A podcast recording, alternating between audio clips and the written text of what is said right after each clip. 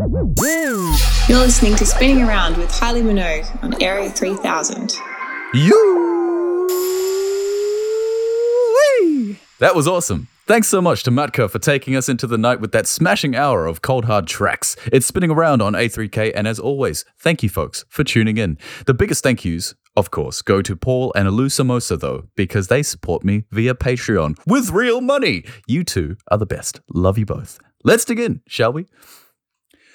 My final guest is a Sydney based DJ, fellow Area 3000 radio host, and let me just read what he's given me here.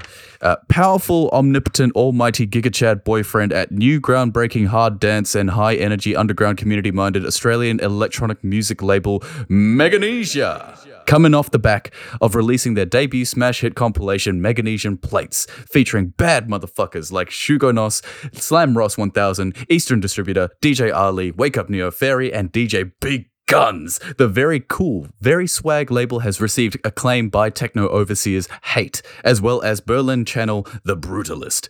The first run of vinyls have already sold out, and they're already on their second run now, so be sure to get in quick, you absolute virgin.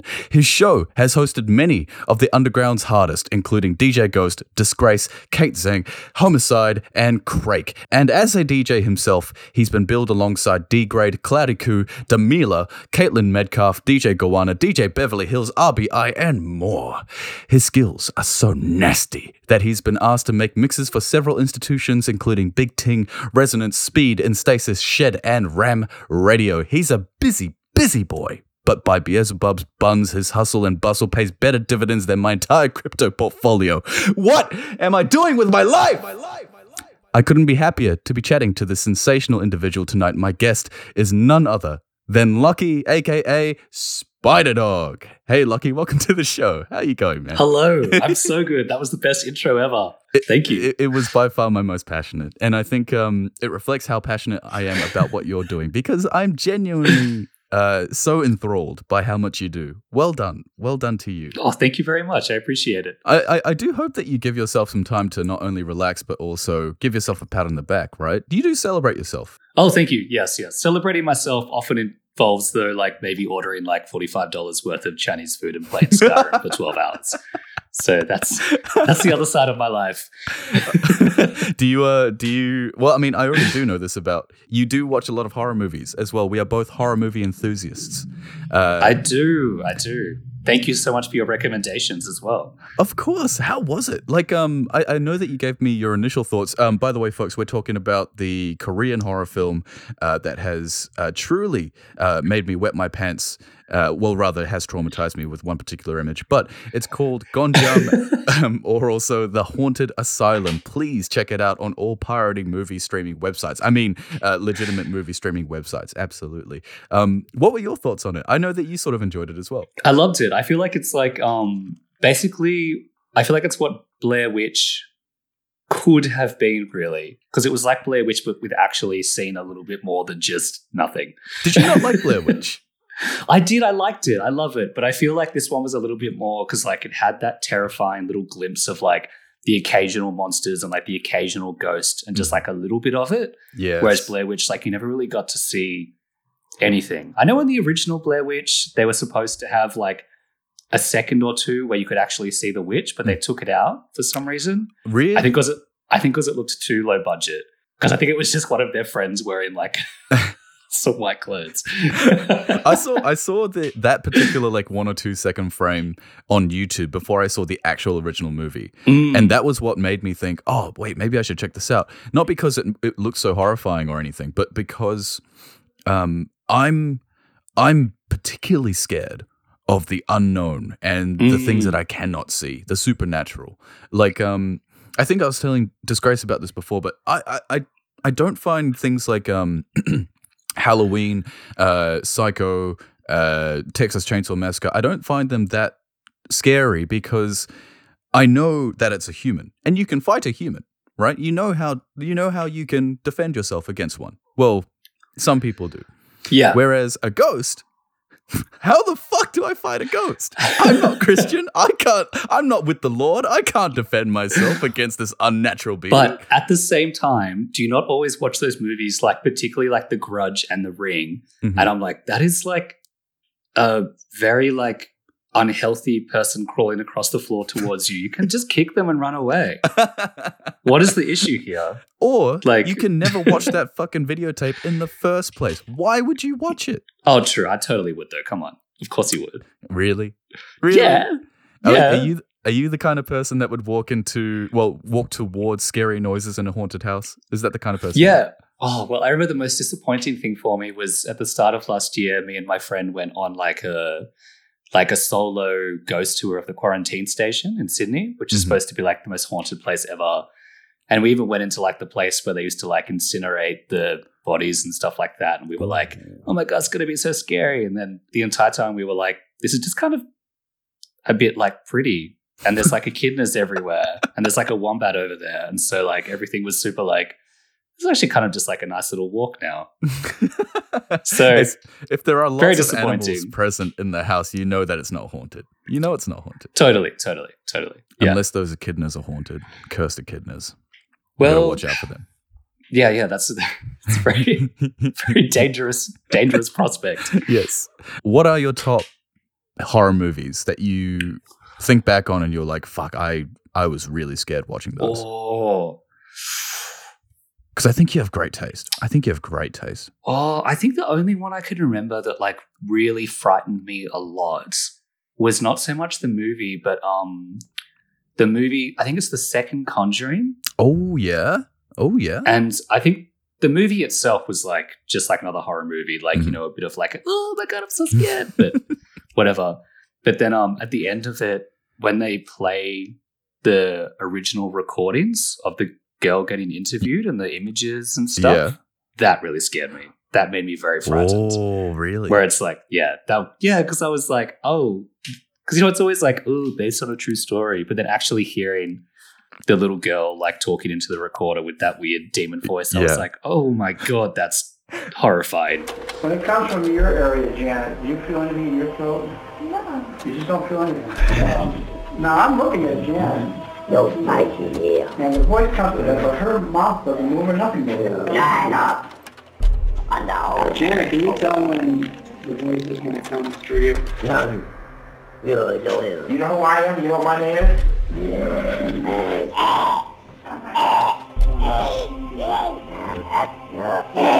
Were you, uh, were you a Christian? No. Yeah, you know it. What year did you die, do you remember? Oh yeah, I'm dead. And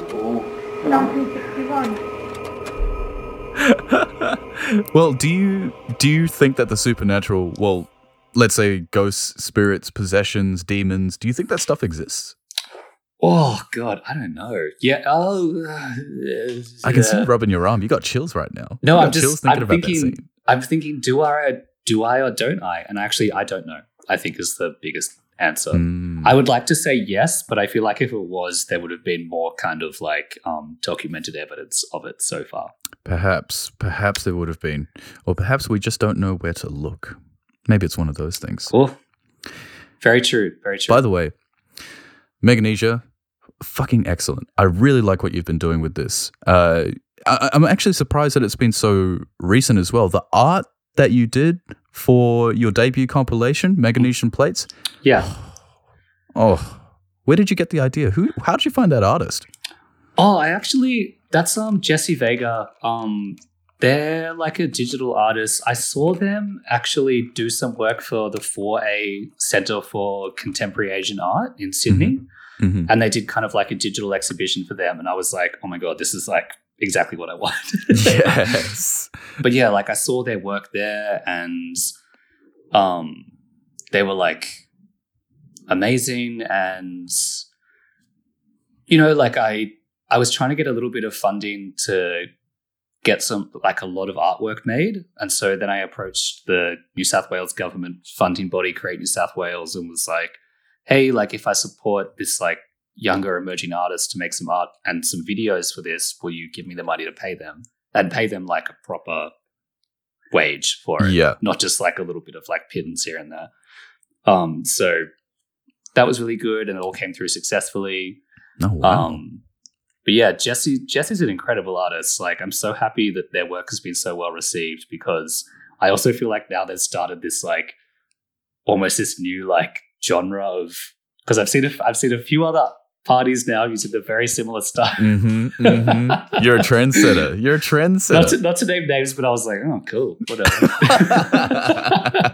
I mean, that's all. That is the best blessing and the curse of being uh, first in line, I suppose, the trendsetter. Because, um, yeah, you are responsible for starting a new trend in uh, wh- whether it's art or business or whatever. But it's the curse because you never get the credit for being the first person to do it. But now we're immortaliz- immortalizing this on the internet with this interview, so that's good.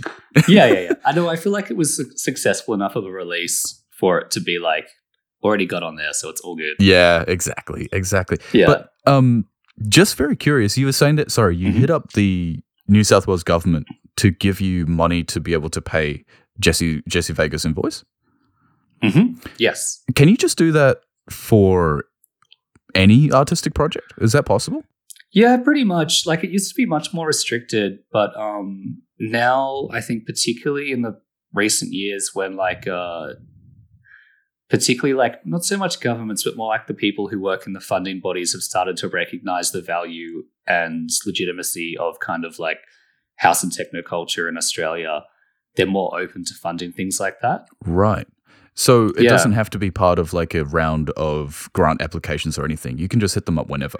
No, it has to be part of a grant application round. I but most places like um, I'm not sure about Creative Victoria, but I know that Create New South Wales, the New South Wales government one, definitely have like a quick response one where it's like just for really small amounts of money. And by small, I mean less than five thousand dollars, but to them that's small. Um, but um, just like small amounts like that where you can just be like, hey, I need to do this thing Mhm. really quickly. Can you just maybe give me some money for it? And it often works out. Um, wow. Actually, no, I take that back. It doesn't often work out. But um, Wait, did you did you um apply for the quick response grant or the traditional grants? the quick response one. Okay, Yeah, right. Yeah, So you must have been pretty surprised. yeah, I'm pre- I- yeah, yeah. I, I, I write grants for my job, so I'm pretty good at it. Ah, I you know. see. Yeah. I see. Yeah.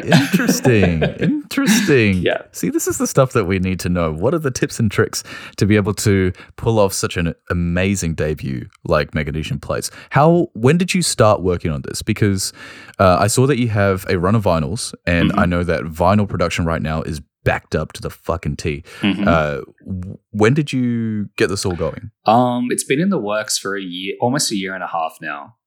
So it's been a really long time Wow. coming. Yeah. Because I wanted to make sure it was done properly, you know? I didn't want to just like randomly chuck some stuff out there and see where it landed. I wanted to like work on building the community around the label. I wanted to make sure I gave everyone enough time to make their tracks. Mhm. I wanted to make sure that the artists had enough time, the visual artists had enough time to make their work and to also make those little animations. Yeah. You know, also just make sure that I was getting to know everyone properly as well. hmm Like I didn't want to just suddenly be like, "Bleh. here's a release. Wait, but didn't when did you start Meganesia then? Mm, Meganesia, it originally started with something with another friend that I was working with who's now like kind of departed the scene almost completely, I think. Oh, Yeah, like then I developed Meganesia into like I wanted to start the radio show and then start the releases and stuff. So, you know, I think like I properly started really hardcore working on it from maybe like July last year until now. right. Okay. So you'd already Yeah, but before that, I was just discussing stuff with people. yeah. Yeah, and talking about vinyl stuff and things like yes, vinyl production is really backed up around the world, but I'm working with a vinyl cutting plant in Newcastle, Oh wow, that's cool. Newcastle in Newcastle in New South Wales. I mean, Mhm, mhm. Um, and they've been really good, really responsive, really easy to work with, really professional. So hasn't been that much of a problem with that. And I saw you had uh, 25 uh, of each run, as well. So you've um, for the for the people that don't know, um, the release on vinyl is being split into four different vinyls uh, with a set amount of the compilations tracks on each one. Um, it's interesting uh, that you've been able to get twenty five. Um, different vinyls uh, with this cutting plant. I mean, because I know that if you purchase uh, amounts that are very small, the cost is often very high. Was that the case for you? Yeah. Yeah. yeah, it was pretty expensive. Yeah. But but you know but um yeah, like I think I'm selling them for like less than the price it was to produce them. But um, really? yeah, yeah, yeah, yeah. But you know, that's because like as much as I want to make um as much as I want to like break even and stuff like that, I hope I think I will break even hopefully. But I also just want to make sure that like um the release, especially for the first one, is seen as very legitimate Mhm. and that the artists get the most out of being part of this project. Yeah. And many of them expressed to me throughout the process of like getting to know them and developing their tracks and all that kind of stuff that it's like their dream to be on vinyl. So I was like, oh, I might as well just do it. Yeah. Let's let's spend an exor- exorbitant amount of money on this. Absolutely. Make your dreams come yes, true. of course. Of course, of course. But also when you're only selling like um I think I'm doing 25 of each run Mm. and only selling 20 of each. Um you know, people are very keen to purchase and have them because you know they're only going to go up in value, especially because Meganesia is going to get so huge. Like, like And- get that hot property. And to be honest, Jesse Jesse's art, like I mean, that is a statement piece. Um, you could really display this vinyl in your home, and people will be like, "Whoa, what is this? It's so Yeah, I know. Got that like framed platinum record situation going on. yes, yes, Yeah, yeah. So, is your strategy, if I'm hearing this correctly, your strategy is uh, lose money on the vinyls, however, um, allow them to appreciate for community value um, in future, but then attempt to break even from the loss of the vinyls through digital sales. Is that correct? If we're talking about financial strategy, I would say my financial strategy is to um, invest hard and invest early Mm, to make sure that it goes off with a bang. Yeah. And then in the future, do less expensive things. But, you know, like, I think I'm pretty certain, considering the sales so far, that it will be at least break even. Um, but, you know, it's different for me, like, because I used to come from the visual arts, and in the visual arts, like, you will spend like maybe I'd say like, especially when you're first starting out, like two or three thousand dollars on a project and receive a four hundred dollar artist fee, right. And that's and you have to do that like I don't know, like twenty five bloody times before anyone starts to actually pay you for your materials Mhm. and pay you for your travel and accommodation. Like all that stuff is never supported in the visual arts, and even when it is, like I think the um the standard artist fee for a project is two thousand five hundred dollars. That's like the general industry standard. Right. Okay. Sounds great, but you will probably be working eight hours a week for twenty five weeks on that project. So you- Wow. you know, like you're you're kind of like um uh like hourly rate ends up going down to like something something abysmal. Jesus. So even at the moment when I'm coming in being like, yo, I broke even, like this is sick. like that's to- that's totally fine for me. Well- right? Like no, hon- Yeah. honestly, I think breaking even is the goal for a lot of us in the arts. Absolutely. Oh yeah, hugely, especially in Australia. Like, I'd actually like to get your perspective on this. What do you think? Uh, you know, running Meganesia and running Meganesian radio, running having Meganesian plates as well. What do you think is the state of hard dance and heavy music in Australia right now? Like, do you think that it's growing, or do you think that it's just been the same throughout? What do you think has happened? Well, I think it's interesting. Like, we, I think uh, Australia actually has a really important history and culture of this kind of music, Mhm. um, which is like not necessarily often acknowledged so much. I think it's often like almost quite. Um, it's been sidelined a lot Yeah. in recent years by like the upswing of like um really cool like selectors and tastemakers and stuff that want to make the more kind of like 125 BPM techno, the like Italo disco, like really down tempo electro, deconstructed club stuff, like the vibe. Mhm. But you know, like we had in Sydney, like the huge, like one of like the biggest rave scenes in the world for a really long time. And then we have like the other great labels here. Like obviously we've got Nasenbluten. hmm Um, we've got um, bloody not Nasenbluten. Is that right? Bloody Fist Records, um, Shitwank Records, Passenger of Shit. Obviously, is like the leader there. Mhm. Um, you know, there's always been like huge amounts of this kind of stuff here, and those people are much like they're kind of like our elders in that scene, and they're kind of some of the only people that are still keeping it going. Right. So it's not just it's not to say that this is a new thing that's happening here, Mm. but there has been a big upswing in recent years of people becoming more interested in that kind of sound and that kind of music, which I think is a little bit of a um, swing back from that really cool um, techno era, especially in Sydney that we had for quite a long time. Yeah. Um, and I am very aware that, like, in the future, there will be, and probably not that far away, there will be a swing back again away from hard dance and back into like more kind of like evolving, groovy techno sets and stuff like that. But I don't think it will disappear completely. Why do you think that we've had an upswing back into hard dance? Um, I think that, hmm, I think obviously like everything we do is kind of like following what Europe does, unfortunately. But I think um, there's been a big rise of it over there, Mm. which is cool. Um, but now we're doing that over here as well. But I think also a big point of popularity with it is that um, after I feel, I feel like everyone always talks about this, but after the pandemic and all that kind of stuff, Mhm. people are very ready to have fun at the moment. Mm. You know, people want to have a good time. Like when you go to a party, like I feel like before the pandemic, I'd go to so many warehouse parties and stuff, and it would just be a bunch of friggin' guys in North Face jackets, like with a cigarette, just being like, "Yeah, yeah, I've got this release. This is like that, like you know, special press from '97, blah blah blah." And it's like, God damn, so boring.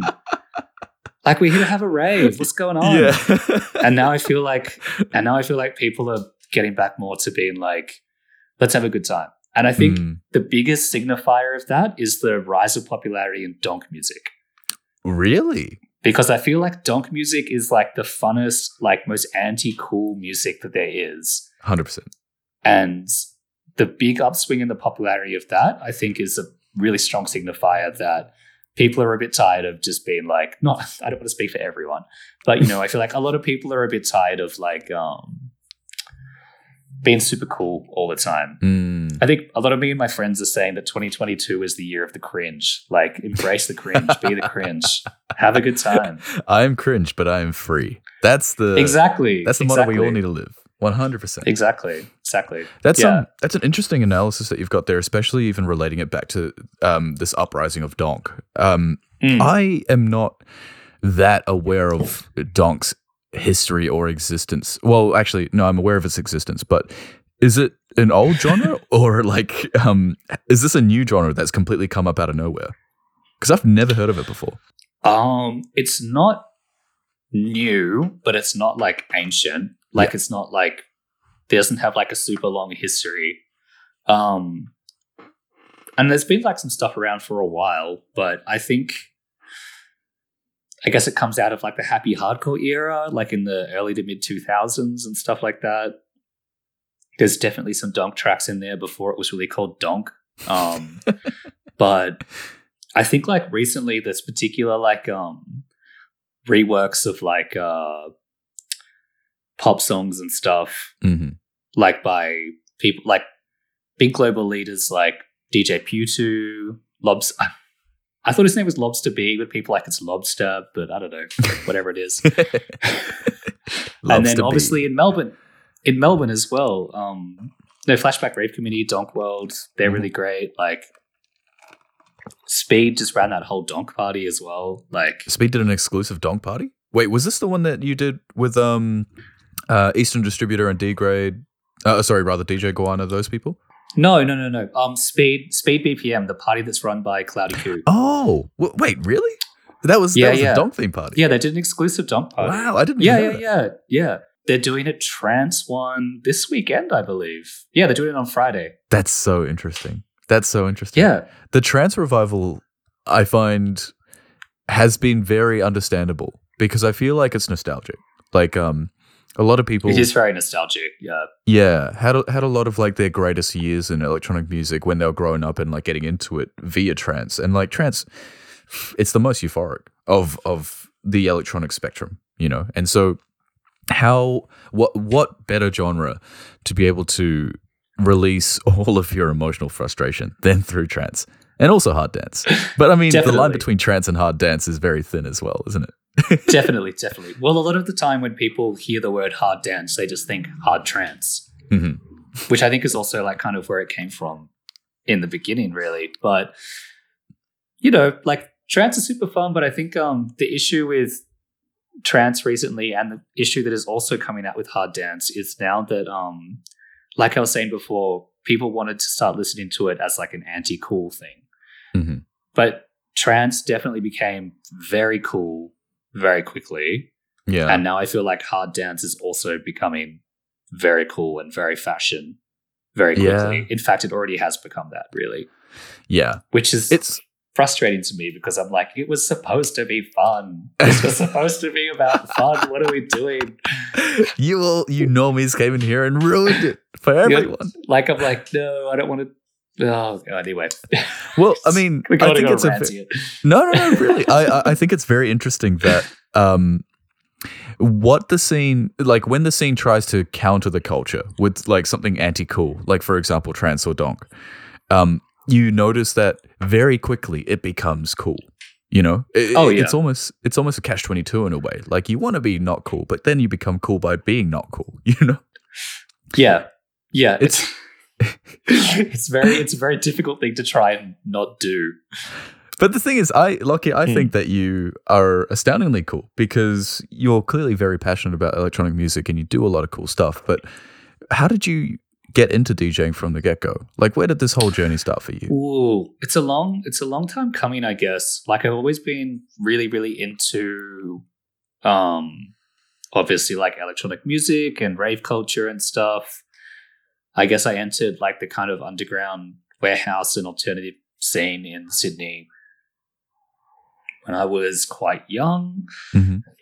Um, and then I was involved in like running parties, helping set up like uh, raves and stuff like that all the Ooh. time from when I was like 17 to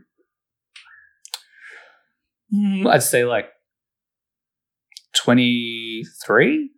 Wow. And then I started, yeah, then I started going into like, I was curating a stage at a small music festival.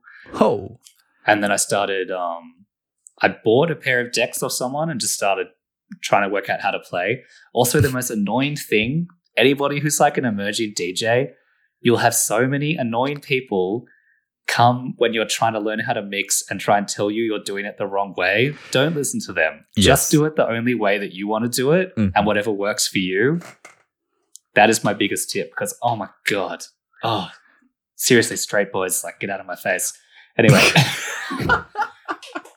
actually, anyway. want to be using the crossfader because uh, it, it actually allows you to have more control. Oh my god! Like leaning over your shoulder and like twiddling the knobs, and you're like, "I'm not even using that channel, you idiot." Can I be honest Anyway. with you? Can I be honest with Yes. you? I was one of those boys. Yes. I was one of Oh, those boys. Jay, Hundred percent, hundred percent. Okay. Because people would be coming around, they'd be like, "Jay, can you teach me how to DJ?" I'm like, "Well, fuck. If you want me to teach you, I'm going to teach you my ways. You know, I'm not going to let you ride on your own. That's that's my rationale behind it." Okay, let me just make a memo. Jay is cancelled. Jay is a straight fuckhead. All right, no, please. no, Conti- but you know, con- you know what I'm talking about. I but, do. Um, but yeah, then I bought a set of decks, which I actually still have to this day. Ooh. Amazingly, yeah, nine 900s. Nine, I always call them 950s. Goddamn. Um, they are the powerhouse of the CDJ, in my opinion. But um, why yeah, then I bought those just because I've just because I've had them for so long, and they've been submerged. There's an emotional bias. They've been there. submerged in water twice now, and they still work. Mm, okay, Cool. Yeah. So you got these. Um, yeah, and then I started like just teaching myself. Um, seemed to go pretty well. Definitely, when I first started playing, I was playing some absolute train wreck sets, but you know, I was having fun. Should have listened to the Straight fine. Boys. oh my god! No, it was more just like it was more just like having all these tracks that you wanted to play, but they're all from completely different genres. yeah. and then trying to mix them together and, and like not just from different genres but like completely different tempos like 140 to like 180 and trying to put it together like oh my oh god Christ. Only Yeah. female wizard can do that. oh my god no it just it just wasn't working but i still had a really fun time but um you know then i guess i started playing a bit more i guess i only really started seriously committing to it when i moved to melbourne in 2019 Mhm. because before it was still just kind of like i was more focused on visual arts Mhm. and i was just kind of having fun when i was djing but then when i moved to melbourne i was like I guess I decided that I actually liked doing it a lot more. And so I focused more on that. And then, yeah. Was there was there a turning point where that where that decision came up in your head where you were like, actually, I'm gonna pursue this a little bit more than I was before? Yes, because um, I still wanted to be able to have a creative outlet and a part of my kind of like, I guess, professional life, if you want to call it that, that was more creative and more involved in like a community um, rather than kind of like my general arts worker office life, which I find kind of stifling. um, my boss doesn't listen to this. Um, but, and then, Oh, okay. and then um uh yeah then obviously like i realized that um my visual arts practice was number one draining my bank account and number two burning me out hardcore. Yeah. um and so i decided to focus on doing djing which was or not even just djing but being more committed involved in the electronic music scene because it's so much more rewarding to me at the time and it still is actually. Hmm yeah. Well, what do you find most rewarding about it now? Because you've got Meganesia, you've got this compilation, and you're doing events now. What's the best part about what you're doing? what's the best part god there's so many good parts i don't even know what to pick What's the worst part? um what's the worst part yeah, lay it on me. What's your hot take? oh clout wars i would say clout wars is the most annoying thing Wars. Clout yeah you could interpret that as you will but clout wars are annoying Um, um, but wait, wait, wait, wait, best- wait, wait, wait, wait, wait, Yeah. wait, wait. Before we get to your best parts, before we get to your best parts, we can't, we can't just talk about Clout Wars and then just you want the Pass tea you want it. the tea So, so, so, Clout Wars. When you say Clout Wars, Mm. how is that embodied in the scene? Like, tell me what its physical representation actually looks like to you. Oh, um, I guess it would be like what I was talking about earlier with the the cool factor, Mhm. Like only behaving in a very certain way, um, being like quite reserved, taking um images that are like very on trend and like following trends very intensely, um, trying to be like um, I've noticed now that like um as I'm doing the label and stuff, people will kind of upload things and make it look like they're associated with the label when they're Mm. not really at all. Yep. And I find that very frustrating um, because I'm not working with them, but they try and make look look like I am, and I really don't like that. Do you don't you Um, don't find that my reposts give you give you that impression? Do you? No, no, no, no, no, no, not at all, not at all. Well, like, if, um, if they do, just let me know. Tell me off. I mean, give me a like, smack. I mean, like people um, will up. Okay, there's been a few people who like upload something and say they're recording a mix for me when they're not, and I'm kind of like, that's weird. but anyway, getting into the more good parts of stuff, I think being involved in like the really good parts of community, um, Mhm. building new friendships with people I wouldn't have met before, who I've ended up getting along really well with. Mm. That's really fantastic. Um, I guess um, being part of something socially and creatively, which is really fulfilling, that many people enjoy. That um, you know, you put a party on and like heaps of people come and they have an amazing time, and you end up having these really great experiences with people. That's the best part of it. Hundred percent, Hundred percent. Are you um considering your experience with events in the past? Hmm. Are you considering doing events yourself? Um, I am. I definitely am. I do feel like at the moment there's an oversaturation of events in both Sydney and Melbourne. Okay. Like, because I feel like after COVID, not only is there a huge amount of events that were postponed, which are now taking place, Mm, yep. um, all the there's a whole bunch of people who are now like, you know, the pandemic's over. Well, it's not over because there's like tens Yeah, of thousand cases today. Yep. Yeah. But lockdowns are over. So people are like, you know, like let's do it, let's throw events and all that kind of stuff. And I feel like there's a huge oversaturation. So I want to wait until there's a lull and I can put on something really big. You think like in the winter months or something, or Um, yeah, well, winter months, then you got all the big festivals to compete with, like, you know, Vivid and Dark Mofo and all their side shows. I'm Mm. thinking more towards the end of the year. Okay. But um, because Meganesia is supposed to be like by its name and by its concept, it's supposed to be big and um I guess a little bit obnoxious. so I want to do something like big and obnoxious for the first big event. Yeah. what do you got And I planned? I feel, Oh, I feel yeah, like you got schemes. Oh, I good. I good. I, I, it's underway. Don't you worry. Oh, Uh. I hate teasing. I hate I hate it when you tease me like that. Come on, Lucky, please, please. but it will be it will be it will be very um over the top of obnoxious so don't worry about that Okay, don't you worry I'm looking forward to it. It's probably going to be at home, the venue, isn't it? If we're talking big and obnoxious. oh god no it has to also have good security yeah. so yeah i don't want any i don't want any of that biz you know Yeah. also as like a queer as a queer person it has to be like a place which is going to be friendly to those people i don't want a situation where i get people being gross and weird Absolutely. I, Yeah. I have a question for you. I was talking to a um, head chef about this in um, last week's interview. Um, Mhm. You were talking about clout wars, and you've also talked about community involvement um, as being the polar opposites in terms of your best and worst things that you love about the scene. Um, obviously, you love clout wars. Um, I'm putting words in your mouth there. Um, but uh, I want to talk to you about the merit of a DJ Mhm. in the scene versus the merit of a person.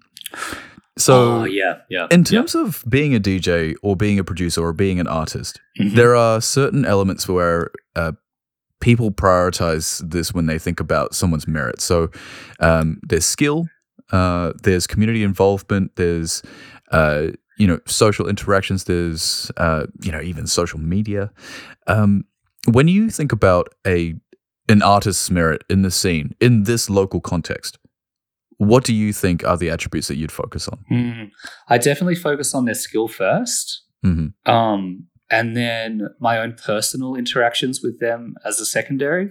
I don't like to take other people's word for interactions because sometimes people can be trying to just destroy someone out of their own personal uh, gripes Hundred percent. which I found 100%. a lot in the past. Um, personal merit is also like very important, but you know, I feel like people often want to book like big community leaders and stuff to be um, heads of like headliners at events and stuff like that. And I understand that, and I know that this has been a topic of conversation recently about that, like community involvement and stuff. hmm But I feel like that's can be problematic if you prioritize that because you know some people are introverted. Some people um, don't have enough wealth that they can't be working like three other jobs at the same time as DJing. Yeah. They don't have the capacity to be constantly running community events. They don't have the capacity to put things on because they don't have the funds to make it happen. Um, you know, some people might have like uh, issues with like anxiety and depression that make it so that they can't constantly be that person that's always up the front there, you know, at every party saying hi to everyone Mhm. and all that kind of stuff. Some people are. I'm one of those people, which is very beneficial for me. but I'm very aware that like a lot of my other friends aren't, who are also very talented people. Yeah. And so I always try and prioritize the talent first before the other things. But having said that, I don't I don't like to work with anyone I think is a dick. So but that's a personal a personal level thing. Like if they've done something or said something to me where I'm kind of like, ugh, Well, that was a bit weird. let's um let, well let's talk about this because uh head Yeah. chef and i were talking about this as well um where if it's down to uh skill and personality right Hmm. so you said that you view skill as the first and most important aspect of this whole entire charade charade Mhm. so i put a hypothetical to him and he wasn't able to answer it but i want to put it to you because i feel like you'd be more decisive about this Yes. let's say that you have two individuals. Uh, one of them is uh, good as a DJ, um, and you've had positive interactions with them, and they also have a pretty good rap sheet uh, in terms of interactions with other people in the scene as well. Then the other individual is kind of standoffish, a little bit dickish as well, kind of not known for having great interactions in the scene. However, they are incredibly talented, perhaps even one might say a revolutionary level of artist. So, Okay. and okay. Okay. and you also know that this individual, the second individual, uh, if you let's say you were booking for an event or something, um, would most likely attract more ticket sales. Who are you picking between the two? Okay. If it's the first off, I would definitely pick the second person. Mm-hmm. and I would probably give them a few chances to, you know, kind of come around a little bit. Okay. Because I often find people like that can be seen as very standoffish and dickish, but they're just maybe a bit shy or they're a bit anxious about themselves in the scene. And so they don't want to seem like they're too, um, you know, they want to be cool, like we've, like we've been talking about. They want to seem like they're cool. Mhm. You know, it's just like you got to give people a few chances still. But if I gave that person a few chances and then they were still being like, especially if I gave them like headline slots and like took really good care of them and was like really friendly and made sure they felt really supported and they were still kind of like, what is this? Who are you? then I'd be like, nah, you're done. Yeah. I don't want to deal with this. Yeah. Because otherwise it just gets tiring and I'd much rather support someone who's like super fun to hang out with and have involved in your event or label or whatever. Yeah. I think that's a good approach. I think that's a good approach. But you you know what that approach also sounds like to me? What? I can change him. I can change him. Oh no. I can do it. I will change I this can- person. okay, I can change him or them. I can change them, but it's a it's a three strike policy. Three You know, strike policy. Okay. Three strike policy. That's pretty generous. You get three chances, and then you know, then you're out. All right. All right. Uh, people who are out there and have uh, D, Devo, Diva, Div, them personalities, just know that uh, Lockie will give you three chances. Three chances. and if you fuck up three times in a row, you're out of here, buddy. You're out of here. Unless you're super mean or super psycho the first time off. Otherwise, then it's out. You know, you say something super sexist or homophobic or racist, then it's a one strike policy. excellent. Excellent. Yeah. I think that, no, I, I truly think that's a good approach because uh, one of the one of the I wonder if this is okay to say. Yeah, fuck it, it's okay to say. Um, one of the nice things about your approach is that Mhm. you give them the chances, but if they do turn out to just be an absolute asshole by the end of all of your uh, pleasantness to them, Mhm. at the very least, you've squeezed a lot of ticket sales out of them before that happened.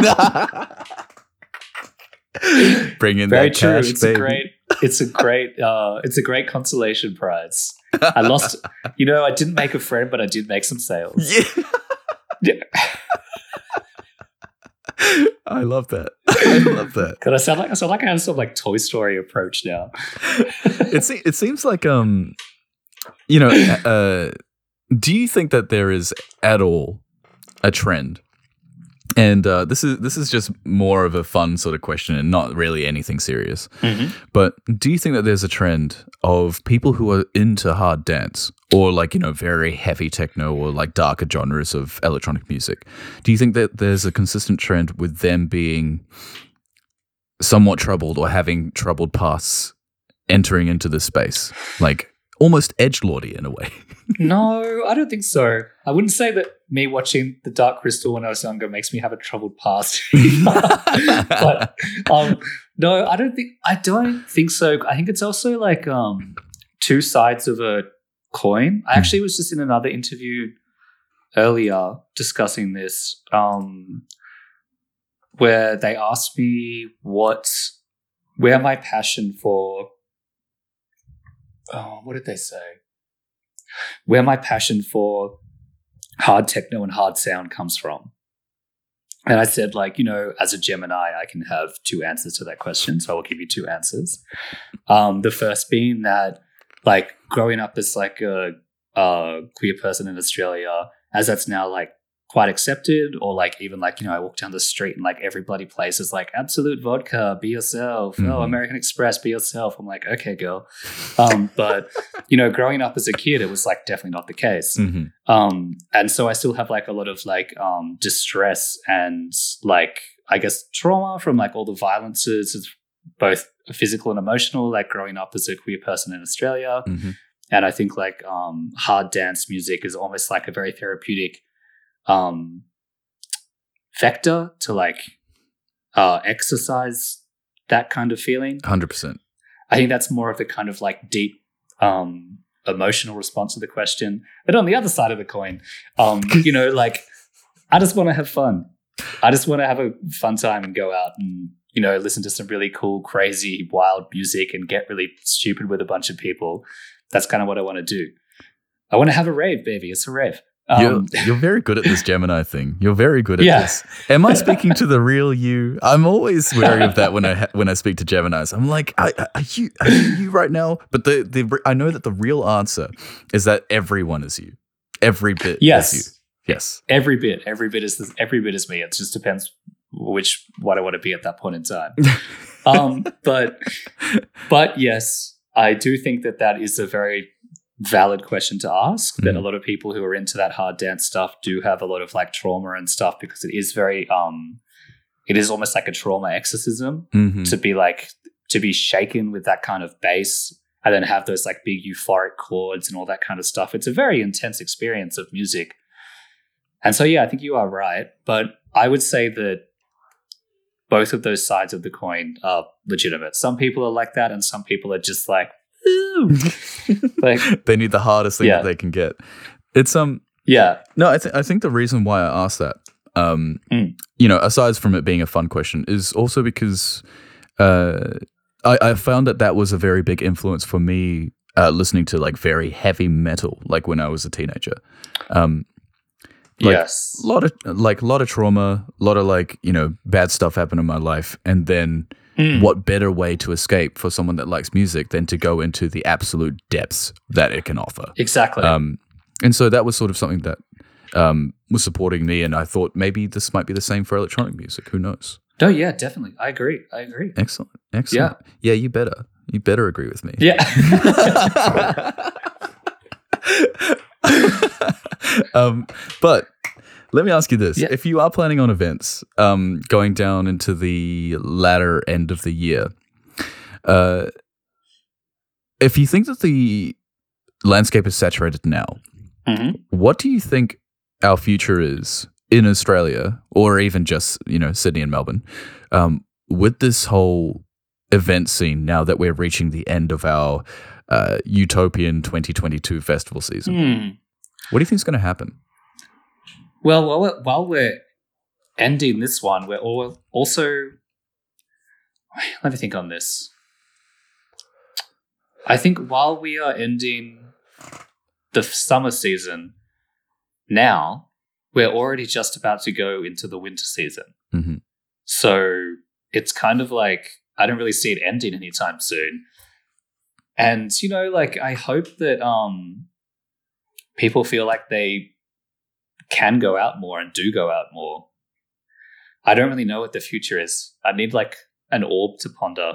But you know, I reckon, I reckon it'll go one of two ways. yeah. One, uh, people will be experiencing a massive depletion of serotonin after you know partying their guts out this summer season, Mhm. and then everybody is going to go into a collective depression. We're probably going to experience a new strain of COVID, and then we're all going to go into lockdown, and everything's just going to go to shit in terms of our mental health and our financial health and well-being, etc. Um, that's that's possible future number one for me. Possible future number two, I think, is actually a very ripe time for Meganesia to start uh, doing some club events. I know that you said that you don't want to coincide with Vivid and uh, Dark Mofo, but Winter's pretty good for like you know CD underground club events. Um, Sub Club in Melbourne, great for that. I don't really know the Sydney venue scene too well, but surely there's some places that are almost you know Berlin bunker esque that you might be able to host something in. There is, but I've got my eyes set on something bigger. So. Ah. I want to know what so I'm gonna keep teasing you. I No, want to no, know. I'm no, shaking the mic right now. I want to know. Ah, Let me in. please. Absolutely. Um, but look, aside from all of this music stuff, um, Yes. what's been going on in your life? Uh, I know that you said you got work, you've got all this Meganesia stuff going on, but Mm-hmm. uh, what's been happening? How are you feeling? oh god, don't ask me that. And don't lie to me, you Gemini. You Gemini, Oh. you. Well, you know, I guess after all of the tumultuousness of the past couple of years and the I guess like we've been in a number of like um knock-on disasters, like people don't even think about the bushfires anymore. hmm And that was like also a huge basically like a global event. Um so I guess I'm in general I would say I'm very tired. Yeah. That's my biggest that's my biggest um way I'm feeling. I guess like a general like exhaustion from everything over the past number of years and also having to like completely basically sideline my visual arts career which I've been working on tirelessly for like oh, 11 years um and then switch over into more music was like a big upheaval and then have to having to like relocate from Melbourne and all that kind of stuff.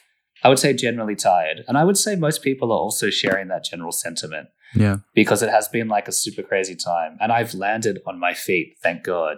But I know a lot of my friends haven't. And so, you know, it's pretty turbo and not in a pleasant turbo way. Yeah.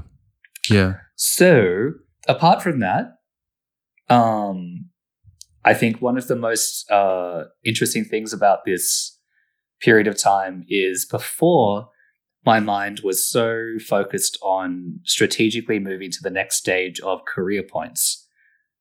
Um, but now, after the pandemic and after all these disasters, I'm more focused on just doing whatever and like letting whatever happens come to you.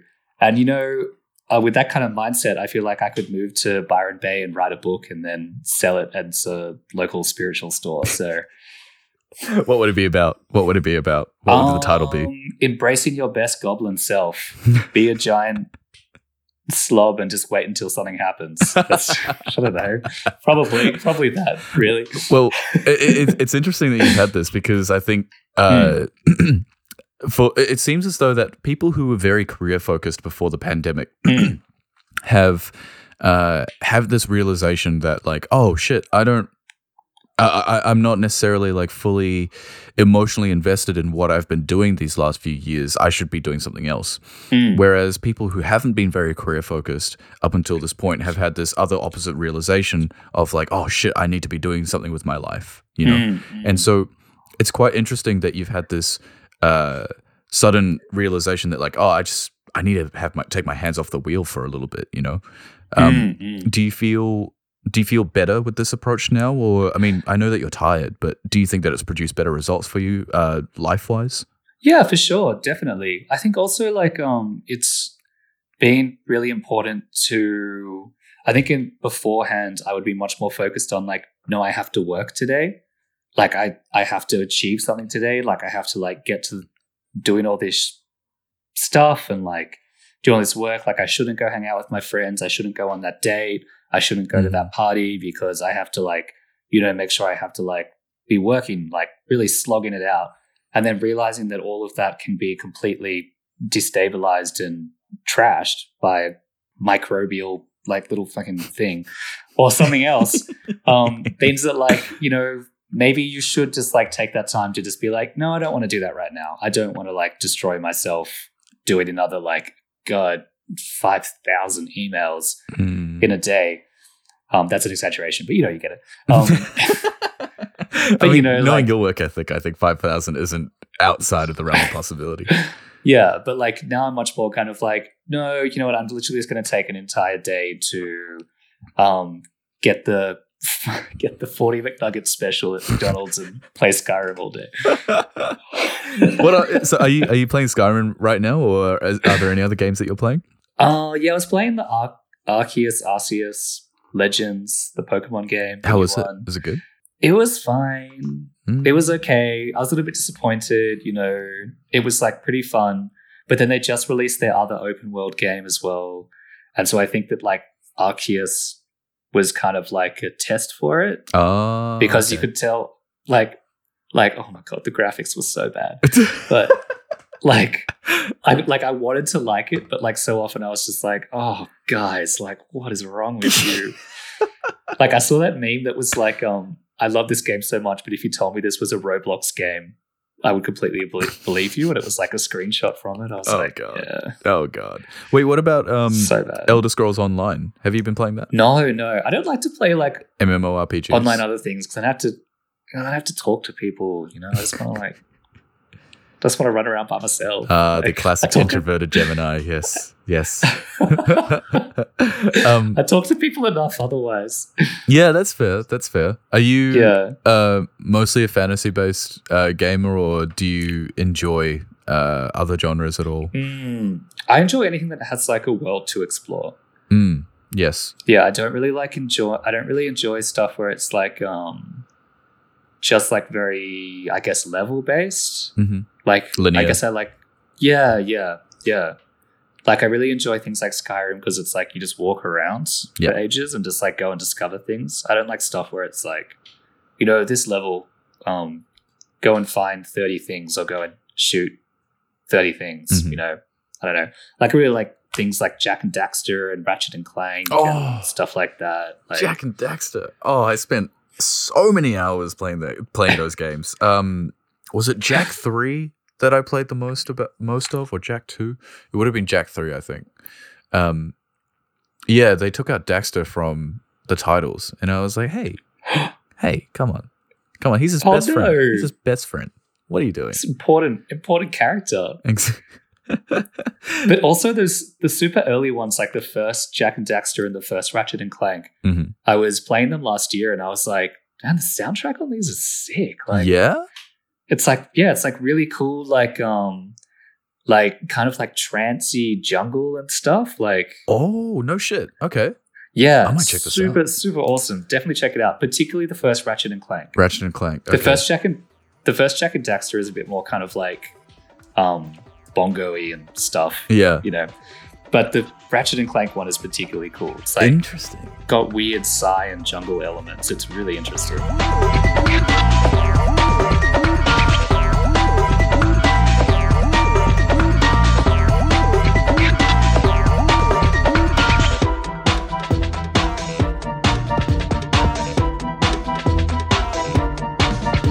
What was the first song, Lucky, in your life that you listened to that changed it? Oh, God. The first one where you were like, my life Yes. before meant absolutely nothing. I know exactly I know exactly what it is. And it was when I was very young. Oh. Um it's called uh, I don't know how to pronounce it, but it's Scene O hmm by Talitha MacKenzie.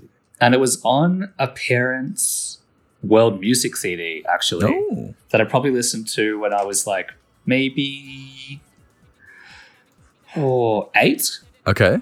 And if you listen to it, it's like a weird kind of like um I think she's a Celtic vocalist. Mhm.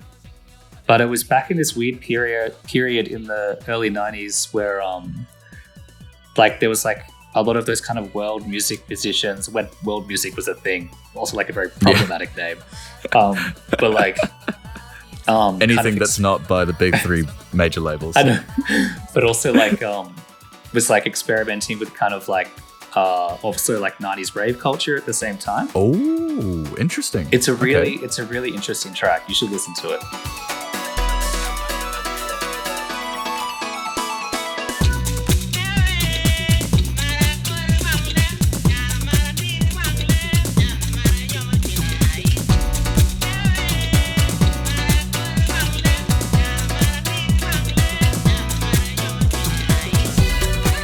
Were your, par- were your parents hippies?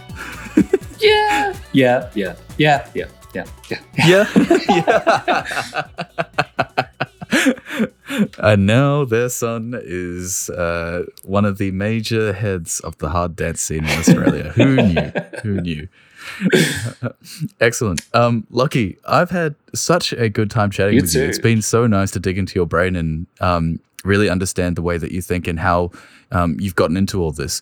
I, however, speaking of getting into things, really Mm-hmm. want to get into your mix that you've made for us here. Thank Oh, you yes. so fucking much for doing that. Is there, uh, well, rather, are there any uh, secret gems or wonderful little treats that you'd like to bring our attention to uh, before we go into it? Oh, um, well, I guess like there's a couple of tracks in there from the Meganesia release. Yeah. Um, the first one, the opening track is Body Traffic by DJ Big Guns, Mhm. which is a really sick track. Um, and then some other really cool gems in there. I think it's maybe the third track is one by uh, one of my good friends, Feminist, aka Lady, Lady Blacktronica Nice. um, called Sacred Engine, which is one of the most turbo aggressive tracks ever. It's so intense. It's and also the chugging of it. I know, but it's the chugging of it is so similar to the chugging of a train. And like it's about the Snowpiercer train and stuff. So it's really cool. And then also the closing track is an unreleased from another great like international Instagram friend, Techno Cool, who's a really she's only just started making music and the stuff she's putting out is amazing. nice. And the closing track is one of hers. So enjoy, baby. Hell yeah. Thank you so much, Loki. Oh man, this uh this mix is gonna be fucking fantastic. I don't often get really hard mixes on this show, so I'm so thankful that I came to you to ask you for one. Absolutely. Thank you so much. I hope you've had fun. Thank you, I have. Thank you very much. Of course, of course.